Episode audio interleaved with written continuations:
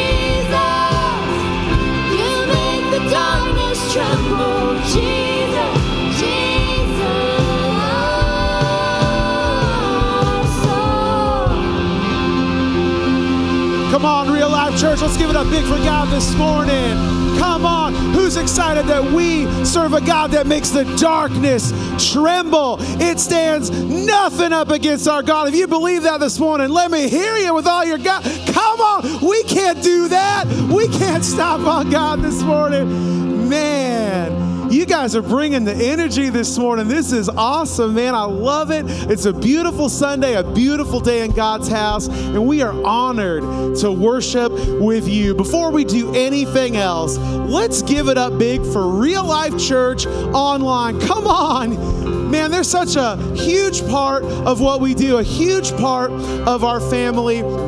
And I just encourage you, if you're online right now, just interact in the comments. Throw up some likes, throw up some hearts. If you're checking us out later in the week on a podcast or on YouTube, we're just so honored that you click that link and we're pumped that you're here. Hey, everybody in the room, welcome to another amazing Sunday. Go ahead and have a seat. If you are brand new today, let me give you an extra special welcome. We're just so honored that you chose to check out Real Life Church today. We believe your story has significance. We believe God brought you here on purpose and for a purpose. And I just want to invite you, if you've never done this before, I want to invite you to text RL New to 97,000. If you're online watching live, I want you to click the link you're seeing right now there in the comments. When you do either of those things, a member of our connection team will just reach out to you at some point this week.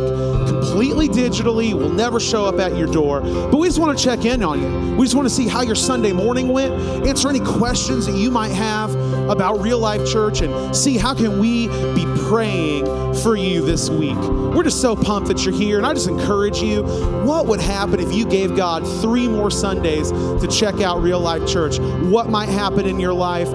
What connections are you going to make? Think about that and pray about that as you leave here today, this afternoon. And hey, if you're brand new and you've never been to our New Here booth before, I want to encourage you, come connect with us right after this gathering. We have a small gift for you, just our way of saying thanks for being here today at Real Life Church. Well, let me tell you a little bit more about Real Life Church. Why I'm so excited to be up here and just do this every week because, man, we're a church on a mission, right? We don't just do church, we are on mission every day of the week, 365, and that's to see people far from God discover their real life and purpose, and that only comes through Jesus. Amen?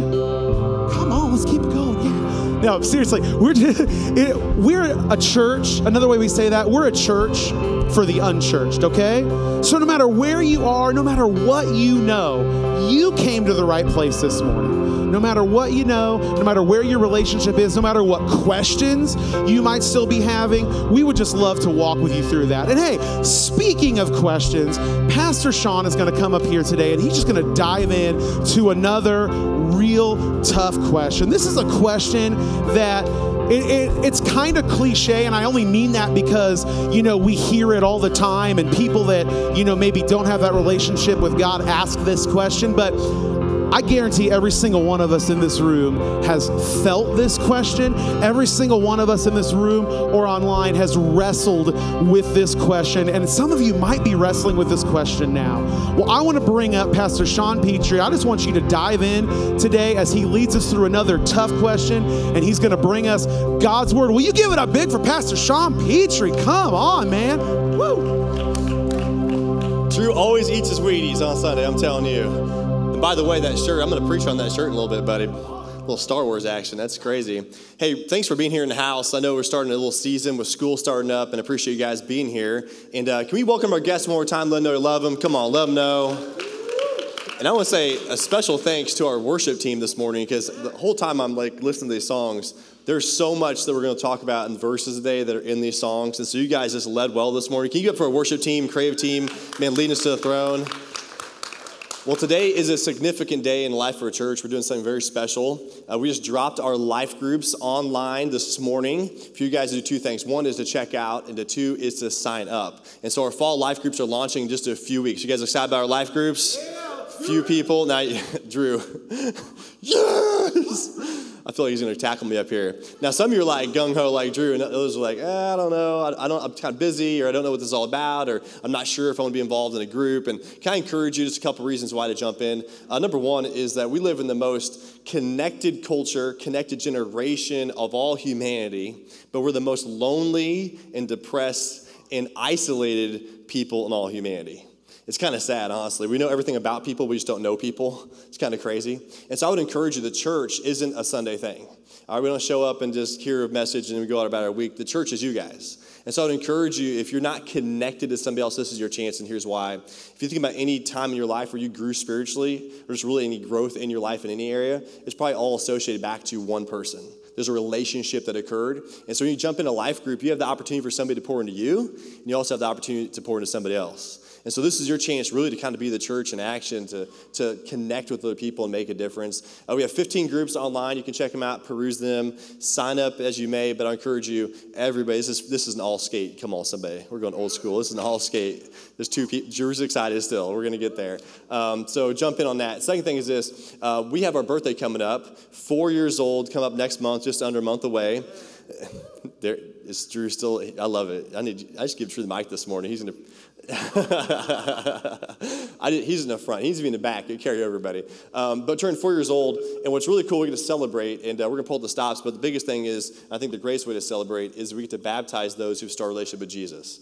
And so, for those of you who made that commitment, some of you have started that relationship since last time you baptized, or maybe you grew up and uh, you never were baptized, but you know Jesus. Maybe you uh, got saved in, in youth group, or maybe you committed your life to Christ as a young person in the kids department or online. I would encourage this is your chance to do this. And all you're doing is basically saying, I was dead in sin, I'm alive to Jesus, I'm unashamed of my walk with Christ. And so, I would encourage you, it's a, it's a huge shot in the arm for us, but more importantly for you, it's your first spiritual step as you become a Christian. So, you might have questions about it. You can sign up online. We sign up, you're not signed up to actually get baptized, you're signed up to kind of go through the process. And so we can help you and help uh, make, make sure it's a good step for you, make sure you're confident what you're doing. And so maybe you have somebody in your family, you know somebody, uh, put a bug in the ear. We'd love to. We always baptize over 10% of our church a year. And so I'd be excited to, um, we've got a lot of people sign up already. But if you miss this chance, we're going to do it in Easter since we're, uh, we're portable, so it's going to be a little ways out in 2022.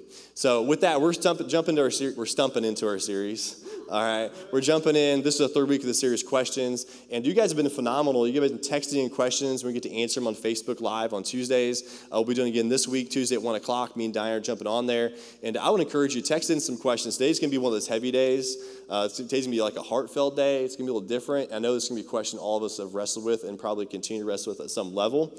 And so I'd encourage you to text those in, and then uh, we'll, I'll take some time and uh, have a conversation online this week. You guys did a phenomenal job. Uh, but today's question is a heartfelt question. It's something we all struggle with. It's born out of pain. It's born out of loss. And so today's question is, why did bad things happen to good people? I told Barry before I walked up here, I was like, You sure don't preach today? like, this is to be a little tough topic to talk about. Like, when those moments in your life that stood still, when like time paused, why did God allow that to happen? Why did evil occur? There's moments for all of us that we've experienced corporately or we've seen. I think back to what maybe the most recent big one we've seen that would affect all of us if we were alive at that time and could recognize it. But September 11th, 2001. We're coming up on 20 years. Is that crazy? It's been 20 years coming up this September. And you think about, we were all glued to that television. Like we all saw what was going on. We saw the second plane hit the second tower. Like we saw people jumping from the sky rises to their death, over 200 people. We, we know there's almost 3,000 people that lost their life that day. And we recognize the face of evil. Do you remember that feeling you had when you start seeing terrorist pictures pop up on the screen of the weeks that followed and they start recognizing who was in charge of this? And we saw the face of evil. We remember those. For some of us, remember 2004, and there's a day after Christmas, and you're gonna just gonna come back to your mind. But there was an earthquake outside Sumatra, Indonesia, that caused a 30-foot tidal wave, this tsunami, to hit shore, and it killed over 225,000 people. I remember when I was in college and going to the Convoy of Hope in Springfield, Missouri, and packing up water in boxes and boxes, serving multiple times a week with people from the school over and over again for a year and a half, just trying to get more and more supplies. You know, some of us are going to think back even recently with Afghanistan and all the tragedies and the things we see with the Taliban taking back over, and you see uh, this this captivity of people or the slaying of people, of women and children, and the persecution of those that are there that had anything to do with democracy or anything to do with any other faith outside of Allah. You see these tragedies as people fall off of planes trying to escape, and you wonder, is God real? Is this even possible? Now, some of you are old enough, and I, I don't particularly remember this. I was only like nine. Uh, but you remember back in 1994, there was a 100 day period in the spring where there was 1 million Tutsi minorities that were slaughtered by militia in Rwanda. There was a genocide that took place for a million people in 100 days. And you might wonder, like, why do these things happen? Or you, the greatest one you probably know of is the Holocaust, with 6 million Jews and 11 million other minorities killed by the Nazis. And you can wonder, like, why does this happen? But for all of us, the ones that sting are the ones at home, right? It's, it's the ones that like affect us with a tragic car accident where a family or friend, there's like an empty seat at the table.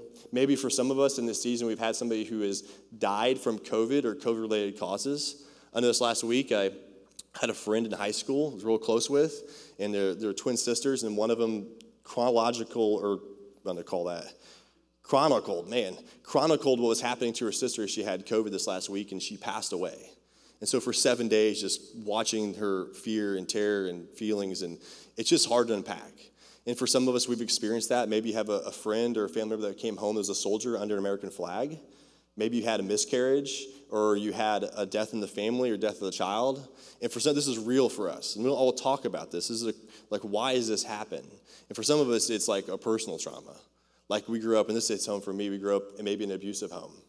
This hits home for me because I've had foster kids and I've seen the other side of this. And maybe you grew up in a, a home there was a friend or family member, there was abuse. Maybe there's sexual assaults. In ministry, I'm 15 years in ministry, you see this all the time.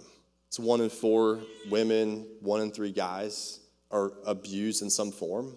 And so it's tragic. For some of you, you've seen the worst of the worst. Some of you guys grew up in a violent home or maybe a verbally abusive home. And so the question, why would God allow this? is a pretty natural question to ask. And so today's gonna be heavy. You figured it out yet? It's gonna be a little heavy. And there's gonna be some heavy news and some hard news and maybe some bad news. And there's gonna be some good news. And we're gonna get there, I promise you. This message is gonna take a 180 at some point. But this first part, it's gonna feel heavy. And so we can question God with all of this. Why is this all happening? God, why do you allow this in my life? Are you all loving and just don't care? Like you don't have control, or are you in control and just don't care? Like, why would this happen to my life? Did you create sin? Did you design it this way? Did you author this? Did you put this into motion? Are you even around anymore? Did you set up and just walk away? Like, why is this happening in my life? And so these questions plague us. And and hurt us and, and really drive us away from God sometimes. And so today I want to just start out with a big concept and just leave it here that it's 100% natural, it's 100% okay not to have all the answers. Because you're not going to leave here today knowing all the answers. I promise you that. Like, I am not God, and I'm not going to be able to give you the answer. But it's okay not to know all the answers. And let me explain why this is and how we can get there how we can see how God is using these bad things. We often forget that evil didn't always exist. Like there was a time period you didn't have to lock your doors. Come on, somebody. You didn't have to have a password on your Mac. You, you didn't have to worry about stress or anxiety. There's a time period there's no depression or suicide or murder or fear or insecurity or doubt. There was a period, and we've talked about this even last week, that evil didn't always exist. So I think we go back to the origin of evil, maybe give us some perspective of how we can deal with it today. So, Genesis chapter 3, I want you to dive in. We talked about last week a little bit, give you a new perspective. Genesis 3, verse 4. This is the serpent, this is Satan talking to Eve. He, she, he says to Eve, You will not certainly die. He begins to question God. The serpent said to the woman, For God knows that when you eat from it, your eyes will be opened, and you'll be like God, knowing good and what? Help me out. Knowing good and knowing good and evil. This is the first time evil is mentioned in the Bible. This is the first time you see the other side. At this point, it's like this age of innocence, this, this time period where Adam and Eve almost had like this boundary around them, this fence that kept them away from seeing all of the good side and all the bad side. And Satan is saying, hey, if you just eat of this, man, you're going to be like God.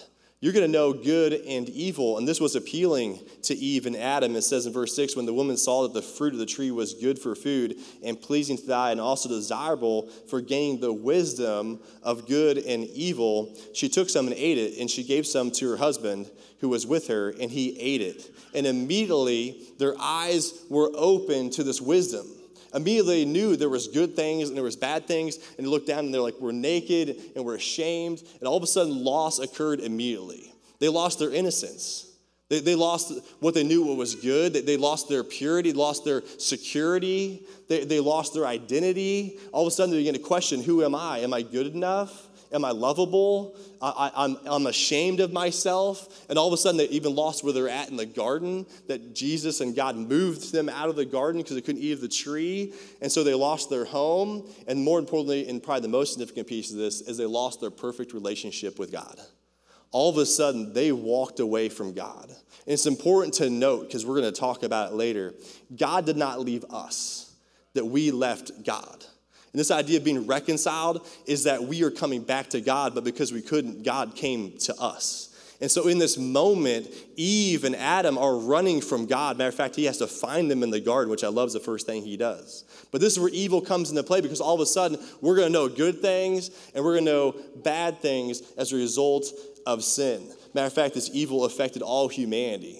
This is pretty crazy to think about if you've never considered this, but the very first death in the Bible and most likely the very first death in all humanity was a murder. It was a first degree, premeditated, planned, and executed murder. Mean, you talked about Jerry Springer episode number one. Come on, somebody. This is the very beginning family and their kids, and the first thing that happens is a murder. It's found in Genesis chapter 4. We're going to ramp up to it. Genesis 4, verse 1, it says, Adam made love to his wife Eve, and all the guys said, Amen. There's a few people excited about that. We'll question your marriage here in a second, guys. All right. Uh, you look at the order of this. Adam made love to his wife. I just love this because you just got, it's just, this isn't a theology, but the reality is, here's Adam chasing Eve around the bedroom outside the garden. Come on, somebody. like he's on pursuit. He chased her down, right? I mean, he, he found her. That's how it worked. And all the ladies, some things haven't changed in a long, in humanity. Come on. I mean, they haven't changed. And all the ladies said, Amen. Yeah. Yeah. They know. They know. And she became pregnant and gave birth to Cain. And she said, I love this line. With the help of the Lord, I brought forth a man. I love it. It was like, you know, this never had before. Okay, assuming Cain's the first person, you know, ever conceived, it's like what is going on? All of a sudden, you know, she starts getting tired. She's getting morning sickness. Like, this is kind of abnormal. Like, I don't know what's going on. And she's got these cravings. I don't know. There was no like McDonald's fries. I mean, maybe they probably didn't have pickles. I don't know what she was craving, but they knew something was weird. And then one day she started getting this bump, and she's like, I don't know what is going on. And it started punching. It was like this alien spawn going inside of her. And then when she gave birth, she's like, it's a man. like, I don't know what was going on. Like, it's a guy. It, I think it's amazing. What a baby, whatever. It was me. I got excited. It was free. Verse 2. Later she, Drew, be quiet. So later she gave birth to her brother, to his brother Abel. So you have Cain and Abel, the older and the younger. Now, Cain, now Abel kept the flocks. He was taking care of goats and sheep and whatever livestock. And Cain, he worked the soil. He was a gardener. And so the course of time, Cain brought some of the fruits of the soil as an offering to the Lord. And Abel also brought an offering, the fat portions from some of the what? Help me out. The the firstborn. Like you don't want to forget this. This is like the greatest message on giving ever created. It's not about giving, but look what he says: the firstborn was flock, and the Lord looked at the favor of Abel and his offering, but on Cain his offering he did not look with favor. Like God was satisfied with what Abel gave to him because he gave him his first. See, the reality is everything we have is given to us by God, and Abel recognized that. Like God gave me these cattle and gave me all the things. And so I'm going to give back to God first because he's given to me. And Abel recognized like that first thing, I'm not giving out my excess. Like I'm not going to have a bunch of cattle for myself and then say, okay, God, here's the scrawniest one. He's not going to make it. You can have this one. Unlike Cain, who probably got all his vegetables collected, he took all the nice ones for himself, but maybe those rotten ones and falling apart. He said, Here, God, here's the offering. And he gave him his leftovers. So Cain recognized that everything belongs to God. All the cattle on a thousand hills, including the hills, belongs to God. And so Cain, his offering was not with favor. So Cain, uh, the end of verse 5 says, he was very angry and his face was downcast. He was indignant. He was infuriated. He was depressed He was irritated that God didn't accept his offering like he did his younger brother. And so the Lord said to Cain, I love this, why are you angry? Why is your face downcast? If you do what is right, which apparently they knew, you would not, you, will you not be accepted? I mean, you can just give me your first fruits. But if you don't do what's right, don't miss this. This might be the best message never preached ever. I don't know who ever preached this message, but this is what God says to Cain Sin is crouching at your door. Like sin is after you, like sin's on the prowl, like this ready to ambush you, like evil has a plan. He's ready to take you out. It's stalking you. I love what God said. It desires to have you. It wants control of you. And then he ends the verse and he says, But you must rule over it. Come on, that might be the perfect line for the Christian life. Like you have to rule over the evil in your life. Do you know there's a very real battle that's taking place that's more spiritual than you think? There's a war of good and evil that is way bigger than Drew's shirt, than Star Wars. That's a really epic battle of good versus evil. But the reality is, there is a very real enemy and I love this parallels 1 Peter 5. It says, But be alert, be sober, be ready, be vigilant. Your enemy, the devil, prowls around like a roaring lion looking for someone to devour. Like, very literally, he's crouching at the door. He says, resist him, stand firm in your faith because you know, and don't miss this, the family of believers throughout the world, every Jesus follower, every Christian is undergoing the same kind of what? Help me out, what to say? Same kind of sufferings. Now, this isn't a fun message, but all of us as Christians are in a battle of good versus evil, and you can take heart, you're not alone. Matter of fact, you have a high priest named Jesus who's been tempted in all ways, yet without sin. Like, you can win the battle. But there's evil all around us. And so when you go, why would this happen to me? Just start out and say, you're not going to have all the answers, but everybody's asking the question. See, the rains on the just and the unjust like good things will happen and bad things will happen. And here's what happens when you don't rule over sin. So we talked about a little bit. Genesis 4 8 says, Now Cain said to his brother Abel, Hey, let's go out to the field. I've got some work to do. We got to take care of some equipment. There's some things I got to look at. And while they're in the field, Cain attacked his brother Abel and killed him. This is incredible. This is the second generation of humanity. And for most part, we know this is the first human born now has killed the second human born, and we're only in the fourth chapter, okay, one chapter later from the fall. Is this incredible? This premeditated murder, like the amount of evil that already existed in the hearts of people. And what was it? It was that jealousy. The older brother jealous of a younger brother. That he was upset that his offering wasn't taken. Matter of fact, the first, very first motive we see even today was the affection. Like he was upset that, that Cain or Abel had something he didn't have.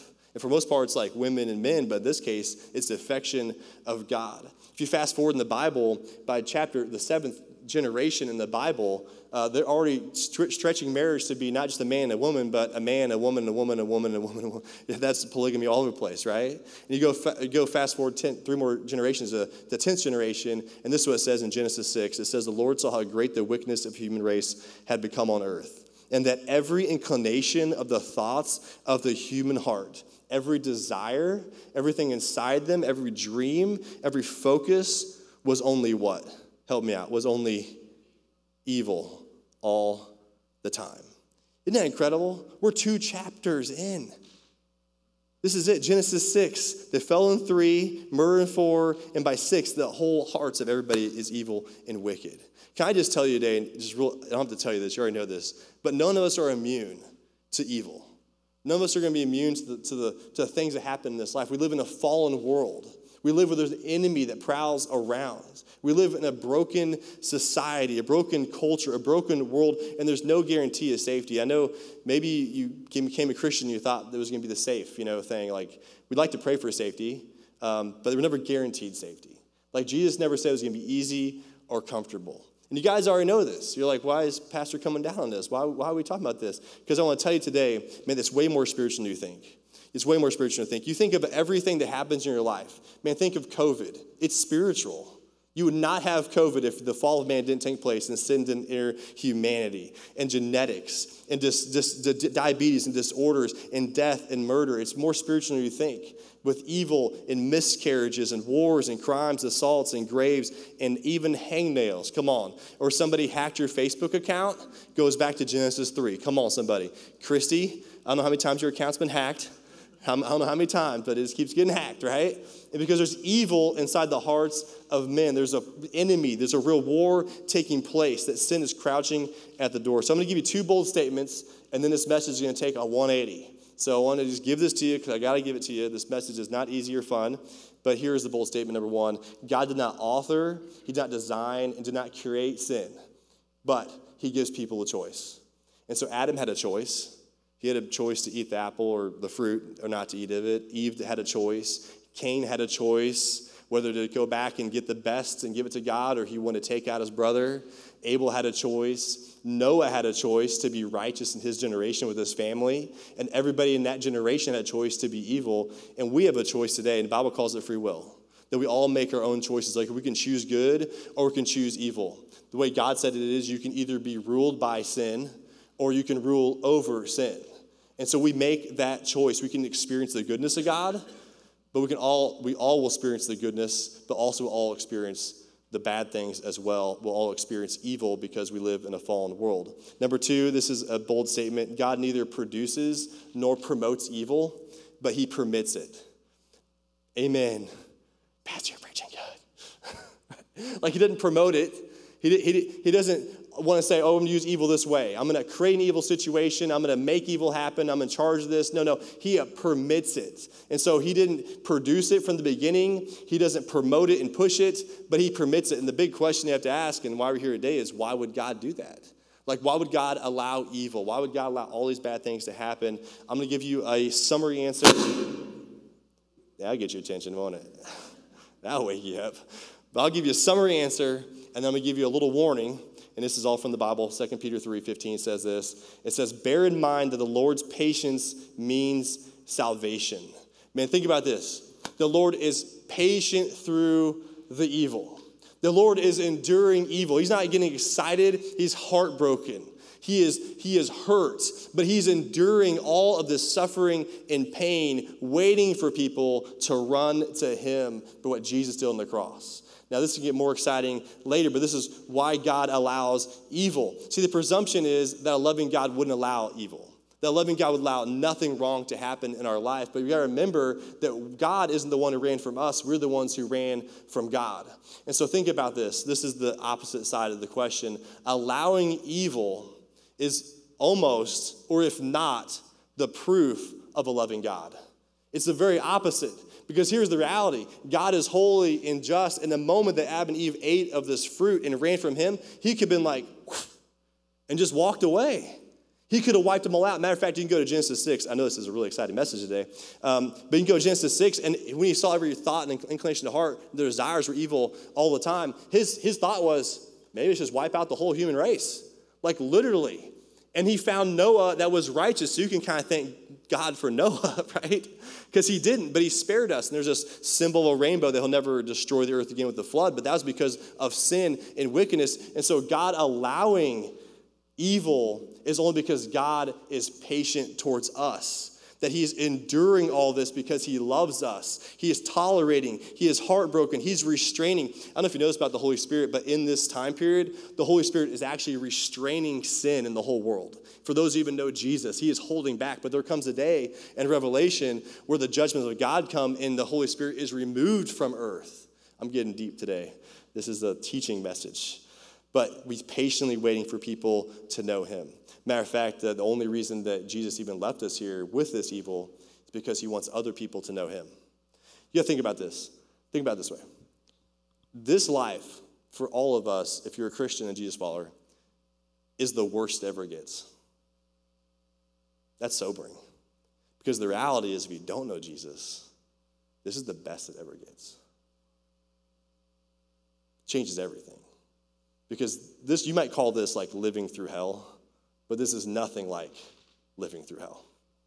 And so the reality is when Jesus is patiently enduring our evil because there's a purpose. Matter of fact, I'm just going to skip ahead because Jesus said, The joy set before me, I endured the cross. It's like he permitted evil to happen to him because there's a joy that he wanted. And that was us, that was people. Like he had us on his heart and his mind as he's on that cross.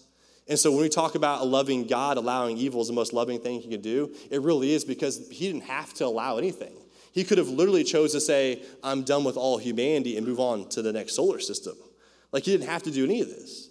And so this is a really hard truth, and I know that. And so Second Peter goes on to say, bear in mind that the Lord's patience means salvation. He says, Dear brother, dear brother Paul, this is written by Peter. He says, Paul also wrote you these wisdom that God has given you. He writes the same way in other letters, speaking them in these matters. His letters contain some things that are hard to understand. This is a hard one to understand. And Paul, he calls it out. He says, which ignorant, unstable people distort, and they do with other scriptures to their own destruction. This is one of those scriptures that for all of us, we're going, really? How can that be? And depending on your faith, like if you have like big faith in God and you believe in Jesus and you're walking by faith, you're like, I get it. It's making sense. But if you're here today and you're like, man, I'm not so sure about this, you may wrestle this, this idea and this concept to your own destruction. Like you can walk away from God because this is so heavy and so hard because it begs the question is God loving? Does God even care? Is he even good? Or you can blame God for the bad things that you allowed this. Or is God no longer in control? Or is he absent? Did he just spin a top and walk away? And so we have to wrestle with all these questions and think through why did why this car accident happen? Why did this person die? Why, why didn't this work out? We have to wrestle all these questions. But the good news today is that Jesus wants to answer your questions. Like Jesus wants to help you have faith. Jesus wants to speak to you today. So I want to go through a passage in John 16. I've got to start working, and then we're going to take a big 180. I promise you, we're going to get there. But John 16, 16 says this. Jesus went on to say, In a little while, he's talking to disciples, he says, In a little while, you'll see me no more. And then after a little while, you'll see me. And he's predicting his death. And at this, at this, some disciples said to one another, What does he mean by saying, In a little while we'll see him no more, and after a little while we'll see me, and because I'm going to my Father? What is he talking about? And he says, They asking each other, they were like looking around, What, what does he mean a little while? Hey, John, what, hey, John, what does he mean a little while? Peter, what, what, I don't even get it. What, what is he talking about? James, what, what are you talking about? And look at this. It says, We don't understand what he's saying. In verse 19, Jesus saw, Jesus perceived, Jesus knew, Jesus is God and picked up on the fact that they wanted to ask him about this, but they didn't. He, so he said to them, so Jesus reached out. So I want you to think about this for a second. Jesus, we often forget this, knows exactly what's in your heart and what's on your mind. Like Jesus knows exactly that where you're at. If you're struggling or you're upset or you're irritated with whatever's walking in front of you, that we have a high priest, that Jesus was tempted in all ways, yet without sin. I, I can say this I, I've never walked in your shoes, but Jesus has. Like Jesus is tempted in every single facet you've ever been tempted in, and yet he made a way. And I think about knowing Jesus that he sees your pain, he sees your loneliness, he sees your doubt, he sees your anger, he sees your depression. And I just believe today that he wants to speak to you. That God knows exactly what you're at and wants to help you through this. Matter of fact, Jesus goes on to his disciples to say, Are you asking one another what it meant when I said, In a little while you'll see me no more, and after that you will see me? Well, very truly I tell you, you will weep and mourn while the world rejoices, and you will grieve. Now, this is, this is what happened. He's predicting his death, and he's saying, when, when I die, you're going you're going to be heartbroken. You're not going to understand it. And for us, there's many times we don't understand what's going on. We have questions, we have doubts, we have fears, we're upset, we're internally processing this, but we don't tell anybody. We show up to church and act like we're all spiritual. Come on, somebody, right? And the disciples, they're looking around like we still, don't get it. Matter of fact, no disciple pull up a lawn chair outside the tomb waiting for the resurrection of Jesus. They didn't get it. And so Jesus was right. He said, You're going to mourn and you're going to, you're going to, world's going to celebrate, and then you're going to grieve and sit there in your grief. And he says this, and I love this, but your grief will turn to what? Help me out. I hope you can read up there. Your grief will turn to joy. joy. Like there's a day coming. Come on, somebody.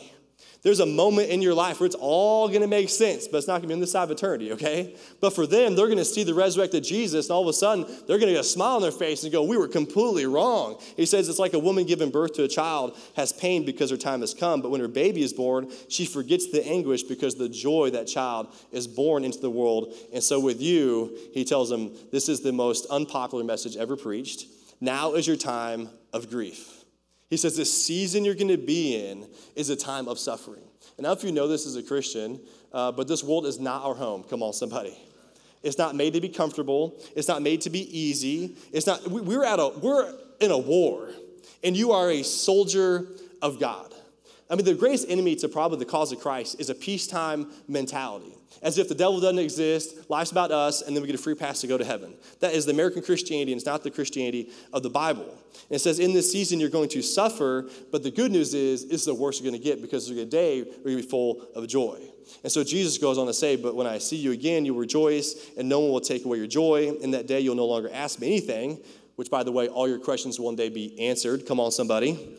You're going to go, Wow, it makes sense. And truly I tell you, my Father will give you whatever you ask in my name. Until now, you have not asked anything in my name. Ask and receive, and your joy will be complete. And then his disciples said, Hey, now you're speaking clearly. I can make sense out of this without figures of speech. Now you can see that you know all things and that you do not even need to have anyone ask you questions. And this makes us believe that you came from God.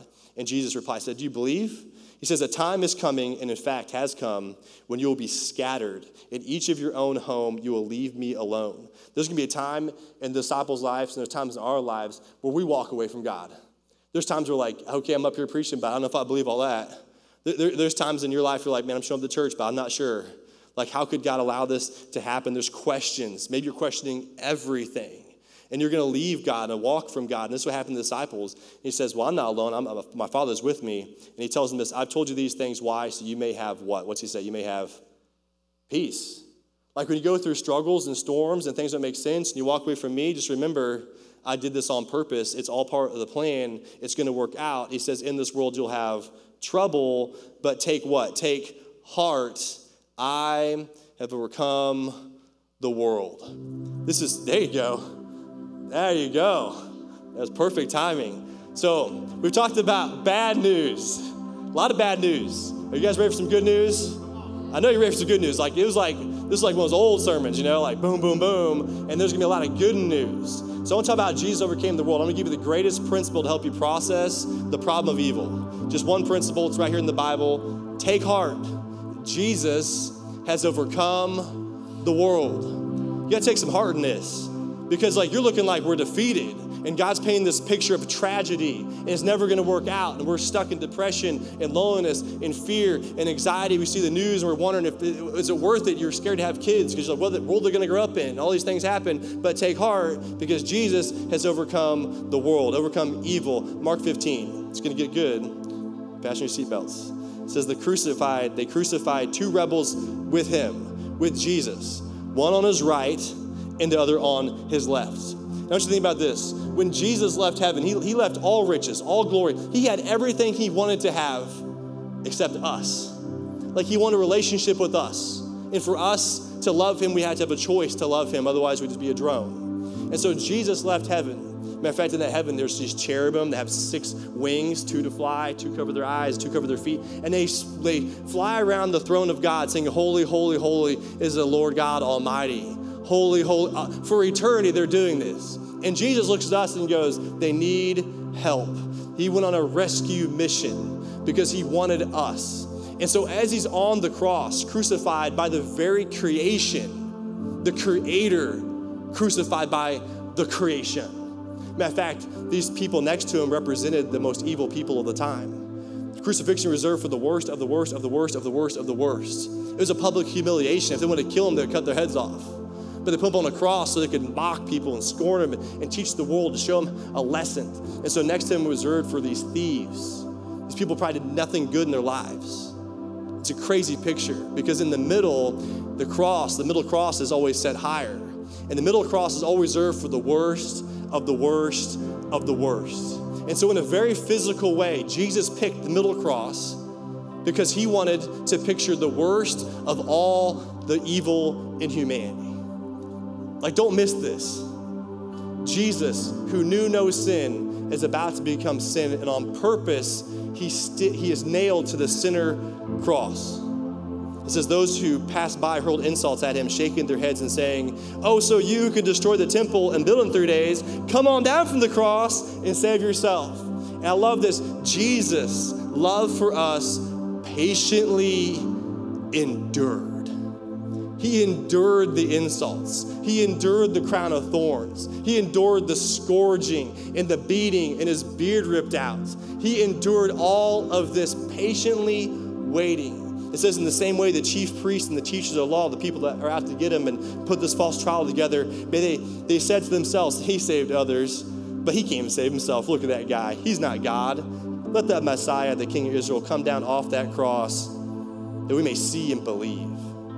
And Jesus patiently endured the mocking and the scorning of humanity as they hurled insult after insult after insult. And it says they crucified, those crucified with him also heaped insults on him. So now the evil in the world is now heaping more evil on Jesus.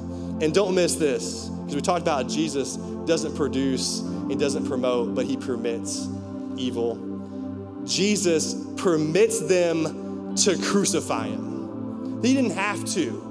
He could have called down legions of angels and wiped out humanity, but the love for us held him on the cross. And at noon, the darkness came over the whole land until three in the afternoon. So for three hours, darkness fell as Jesus anticipated the weight of our evil, the weight of our sin, the weight of all the, the, the judgment, all of the hell that we owed to be pressed on him. Jesus held himself to that cross because of love for us. For three hours, he patiently endured. I told you about the joy set before him. It was his love for us that held him there. In verse 34, it says, At three in the afternoon, Jesus cries out with a loud voice, Eloi, Eloi, Lama Sabachthani. This is Aramaic. It says, My God, my God, why have you forsaken me? In this moment, Jesus experiences the full weight, the full penalty of all the evil in all humanity. Matter of fact, you go all the way back to the to pride, back with Eve and Adam, and you take the murder of Abel and the jealousy in Cain's heart, and you take about every thought and inclination of all people in Genesis 6 during Noah's time, and he takes every one of our evil thoughts and our evil deeds, and it pushes down on Jesus and he's crushed but not destroyed. In that moment, the Father turns his back on the Son because he pours every bit of our payment onto Jesus. And God is holy and can't see sin, and so, so there has to be somebody who rescues us. And Jesus pays our debt in full. Think about this. This is a significant question. Jesus is the only person who can truly ask the question why does bad things happen to good people. Jesus is the only innocent party. He's the only one not guilty. And the Bible says that he exchanged all of his goodness, all of his righteousness on the cross for us, that he that knew no sin became sin for me. That is incredible, the grace of God patiently enduring. Jesus' patience means salvation. And when some of them standing near heard this, they said, listening, He is calling to Elijah. And some ran, filling a sponge with, with vinegar, with wine vinegar, and put it on the staff and offered to Jesus a drink. And they said, Leave him alone. Let's see if Elijah comes and take him, he said. And with a loud cry, Jesus breathed his last. Now, I love this. At the very first thing that Jesus does, don't miss this, look at the verse. It says, verse 38, the curtain of the temple was torn in two from top to bottom. Literally, Jesus ran from the cross as he took his last breath. He took off to the temple and he tore the veil in half for us. Behind that veil was the presence of God that one person, the high priest, went in once a year to offer a sacrifice. And so, if you want to have God's presence that we lost in Genesis 3, you had to work your way up to see it. And you didn't even open your eyes. They put a rope on you because you sinned at all. You die because God's so holy. And so, in this moment, all of a sudden, the presence of God is released from the temple and is runs to us restoring us from Genesis 3. I think my preaching is a little better than you guys' response. I'm telling you. The Holy Spirit came into our lives and it made us righteous and no longer sin had control of us, but we had control of sin. And God's Spirit indwelt us and made us good, and we were declared righteous in front of God. So you can take heart that Jesus has overcome the world, that we're no longer slaves to evil, but we were set free by the grace of God. And when the centurion who stood there in front of Jesus saw that he had died, he said, Surely this man was a son of God. Take heart. Jesus has overcome the world. So the reality is to make this super practical, because this has been way up here. What do you do when bad things happen in your life? Like, what do you do in the moment when time stands still for you? Now, each of you on your chair, you may find this. If you can't find it, it's probably stuck to your butt. It's a puzzle piece, it's real small. Everybody grab your puzzle piece. It's a free gift. Welcome to real life. Use this puzzle piece. This puzzle piece represents your circumstances, represents those moments when your life stood still, represents the questions you have, the uncertainties, the, the, the things that don't make sense to you. Why God? Why would this happen to me? This little puzzle piece represents. Now, some of you guys got the corner. I'm not sure if it, there's a lot. There's like 750 piece puzzle. So I don't know if anybody got the corner, but anybody got the corner out there? Anybody so lucky to get the corner? Sometimes you get the corner. Like I know where this goes. I think it's one of four spots. It's to make sense. Like, I, I, I, got it, God. Like, it's, it's making sense. Now, some of you got a little edge piece. Maybe you get an edge piece. Come on, put your piece up high if you got an edge piece. Now, some of you like got an edge piece. You're like, okay, like, I can kind of see where this goes. Just a little bit. I know it's somewhere in here. Don't know exactly, but it's kind of making sense. Now, some of you guys, you might get a couple pieces put together in your life and you start mapping out, like, I see what God's doing. But the majority of us, we got that middle piece. Come on, somebody. Put that middle piece up. got that middle piece? And we're sitting there going, why would God give me this piece? Mine's darkness with a bunch of spots. Like, why, why would God allow us to have my life? Why would God take that person from me? Why would that car accident happen? Why would these things happen to me? And can I encourage you today that we don't trust what we see, but we trust in the one that we don't see? That we take heart that Jesus has overcome the world. And so, even though I got this really crummy piece, for some of you guys, it's like that lost piece that you're missing. And you have this piece, you're looking for it. But God is a good God. And we take heart that it all works out. For some of us, we look at this piece and we're thinking, well, if God's gonna do this, then this whole puzzle must be a tragedy. And can I encourage you today to take heart that God is not writing a Shakespearean tragedy? That it's not going to be a, a picture of brokenness and pain and suffering and heartache and disappointment and fear and anxiety. God is not painting that picture. God's not putting that on the canvas. But when you look at the piece you have, you can take heart because God is writing and He is painting a masterpiece. That God is writing a picture of hope, a picture of redemption. there's a very hard truth in Romans 8 that says all things work together, work for your good and all of a sudden you can realize like this piece, like I don't know what this piece goes to, but I'm just trusting that God is using it in the picture of redemption, of salvation, where all things work out, where this people are whole, where we come back to completion, where it's all new, that God is painting this wonderful picture. You have no idea what God's painting. But if you leave here today and you think God's painting a terrible picture, you've totally missed the point of this entire message. And so I want to show you the picture that I've given you. This is the this is the puzzle. Come on, somebody. This is a picture of the Rocky Mountains in Canada. A, This up there. That'd be beautiful to go to. My favorite p- uh, part about this picture, besides the awesome, beautiful lake that I want to uh, water ski in and wakeboard in, and the mountains I like to hike, are these two little dudes, this husband and wife, maybe on the edge there. I wonder who took the picture, right? And I love that because one day that's gonna be you. You're like, oh, that's my piece. It's making sense. Oh, boom. Wow. That's what God was doing. Like I had no idea that that tragedy, whoops, led to this. And it led to this. And that God was painting this wonderful picture of redemption. I have no idea. But today we just take heart. We just take heart that God is working all things for his good. We just trust in Jesus. Do you know that the only scars in heaven are found on Jesus? Do you know that? Like we are complete and we are whole. We are put together. We are his masterpiece. But Jesus carries our scars. And those same arms that have the scars are holding you today. And so if you're struggling with, I don't understand why this is happening, you don't have to see the full picture. I told you that you wouldn't have all the answers. I told you it's 100% fine and natural and okay not to understand what is happening, but trust the one who does. And so if you're struggling today and you're like, man, I, I just need something to take heart, I want to show you what it looks like to take heart. One last passage of scripture, Lamentations 3. Check this out.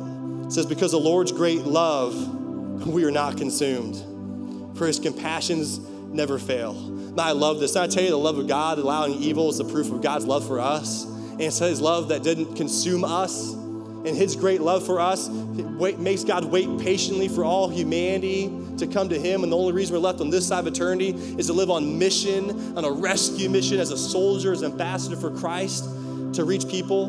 Because of God's great love, we're not consumed, for his compassions will never fail. He is patiently waiting for you. He says his compassions are new every morning. He says, Great is your faithfulness. And I say to myself, The Lord is my portion. He is enough. Therefore, I will wait for him. So, in this season of pain and suffering and doubt, you just look at whatever piece you have of the puzzle and say, God, it's enough. I don't have to know the whole piece, I don't have to know the whole puzzle. God, I'm just trusting you, I'm waiting on you. So, I want to encourage you today to take heart because Jesus has overcome the world. Father, we come before you. God, I pray for every person here, God, those that are specifically struggling in this season. There was so much hard things to talk about, and it's so true because we hang our hat on the Word of God. We know this is true and accurate. And so, God, we just come before you just searching for answers. And I pray you'd speak to those, God, that are hungry, God, that those are hurting, that God, that you're close to the brokenhearted, you draw near to them. God, that you bind up the brokenhearted, you change beauty for ashes. And so I always want to pray for somebody today, those of you that say, you know what, I'm in a season of hurt. And today, I just need to know that Jesus, that He makes all things new, that I'm running to God, that I'm taking heart today I've not been taking heart. I've been trying my own power to figure this out, but today I'm leaving here going, God, I trust you. God, I don't have all the picture. I don't have any more pieces of the puzzle today. I didn't leave with any answers practically from this side of eternity, but God, I'm looking to something that's way more spiritual. I'm looking to you. And so that's you today with a moment of honesty and say, you know what, I'm taking heart today. I'm leaving here with a new perspective. I just want to pray for you. Say, Father God, thank you so much for what you did on the cross. Your work on the cross proved your love for us. God, you permitted evil to take your life and exchange all our wrongs for all our rights. God, that's enough for me to trust in this season of suffering where it doesn't make sense. I'm okay with not having all the answers to the questions. I'm okay with not having all of the picture yet. But one day, God, I look forward to seeing it. So, God, give me some hope, give me some reassurance. God, bring some relationships in my life that bring some healing, and give me some bold confidence to live on mission in this season because I've gotten good company because every single one of us are suffering on this side of eternity. But one day, it's going to be complete, and we're going to see the full picture, and it's all going to make sense. I want to pray for one more person today, and that's those of you that say, you know, I need Jesus.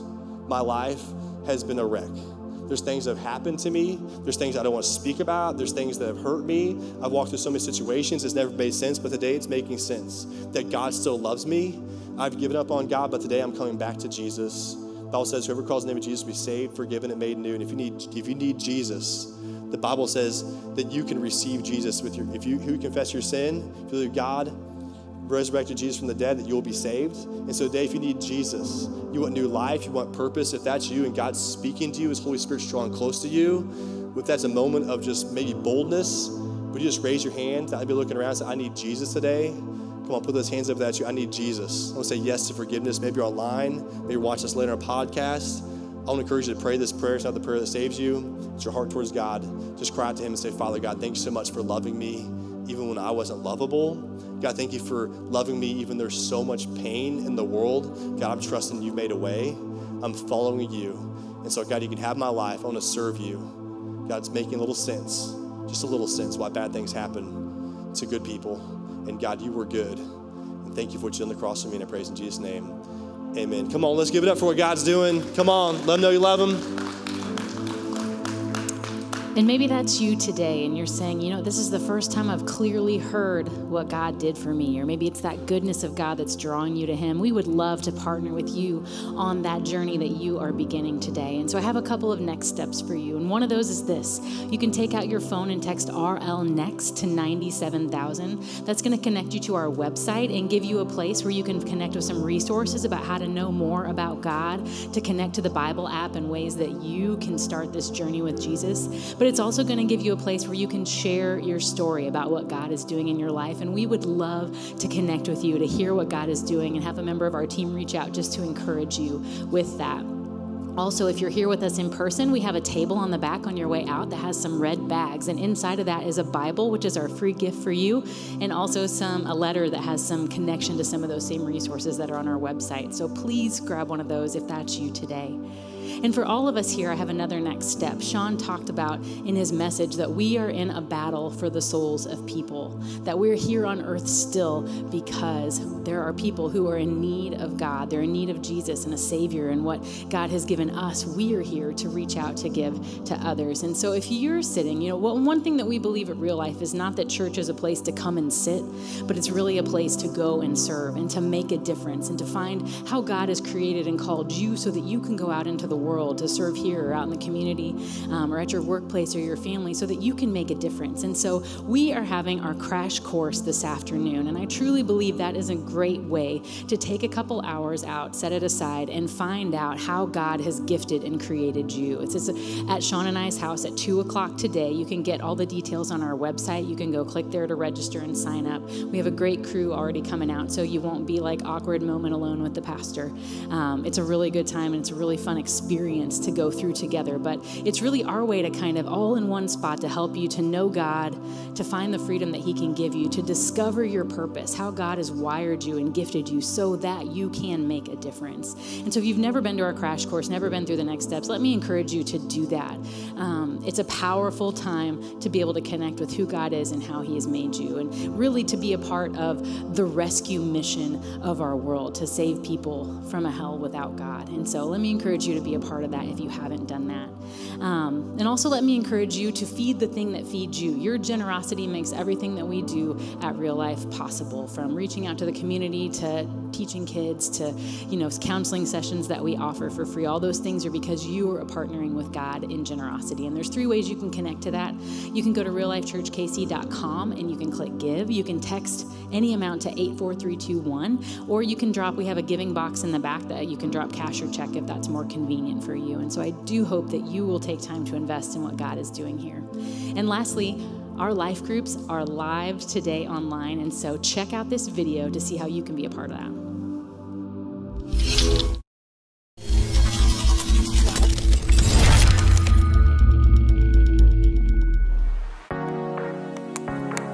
Oh, hey guys. This is Diamond from Real Life. Thank you so much for being here this Sunday. I, I, hope you had an amazing time. It's been amazing. I was actually just sitting here thinking, like, last summer or this past summer has been amazing. Like, we had so many things happen. Like, people had babies, babies are growing up. We've been to the beaches and like to the park and then life groups. Oh my gosh, life groups was so amazing. Like, we had a life group that was like bow and arrows. Like, that was awesome. I loved it. And I actually did that one. That was amazing. There was like a walking group and oh, Pastor Sean. Pastor Sean had that funny video of the life groups last season.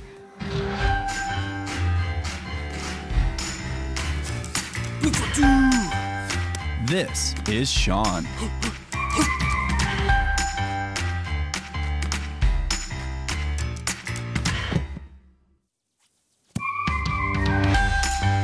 Don't be Sean.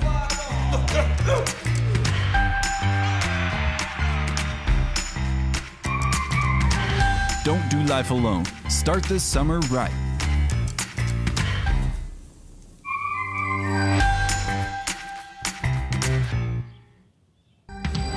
Life groups. Better together. Sign up today online. Marco? Marco? That video was so amazing. So, I want you guys to be a part of Fall Life groups. It's gonna be so much fun. Like you think last semester was fun, like this is gonna be legit. So I want you guys to get onto reallifechurchkc.com and join us. Sign up. We'll get back to you and look forward to seeing you then. Have a nice Sunday. Bye. Man, are you guys ready for life groups? Man, it is awesome. If you haven't ever been one, I want to encourage you do not miss out. It will change your life over the next several months. So come check those out today. Hey, check us out 1 o'clock, Facebook Live. Don't miss out where Sean talks about some more of the questions that have come in and you guys have sent in today. Can't wait to hang out with you guys there as well. Hey, uh, if you need prayer for any reason, we will have a team member up here. We would love to pray with you. Can't wait to hang out with you guys again next week at 9:30 or 11. And as always, remember, whoever finds Jesus discovers real life and purpose. See you next week.